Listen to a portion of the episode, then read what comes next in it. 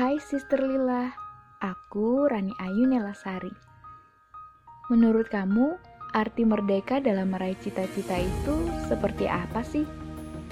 Hmm, ya, aku sangat setuju kalau setiap muslimah harus merdeka dalam meraih cita-citanya. Harus ada seorang muslimah yang menjadi teknorat, harus ada seorang muslimah yang menjadi dokter, harus ada seorang muslimah yang menjadi politikus, harus ada seorang muslimah yang jadi penulis, dan juga harus ada seorang muslimah yang menjadi aktivis kemanusiaan dan berkecimpung di segala lini.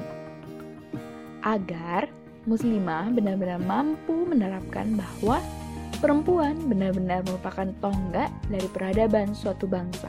Bung Hatta pernah berkata, mendidik seorang laki-laki hanya akan mendidik satu orang.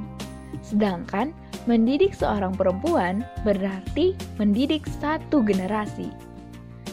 Tapi kenapa ya di masyarakat kita muslimah berpendidikan itu selalu dipandang sebelah mata hanya karena kita perempuan?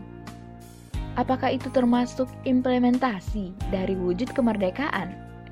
Padahal dalam undang-undang kita setiap warga negara mempunyai hak yang sama untuk memperoleh pendidikan.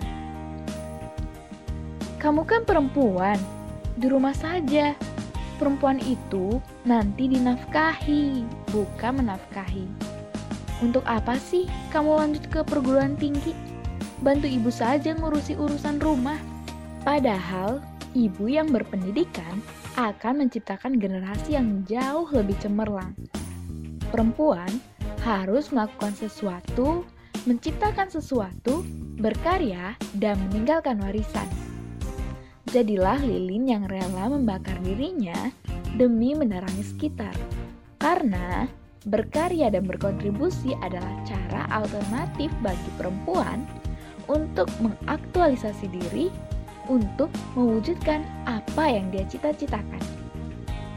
Jadi, amat sangat disayangkan rasanya apabila seseorang sudah diberi potensi untuk melakukan sesuatu, namun merasa terbatasi, entah karena lingkungan, entah karena keluarga, entah karena stereotip yang ada di masyarakat.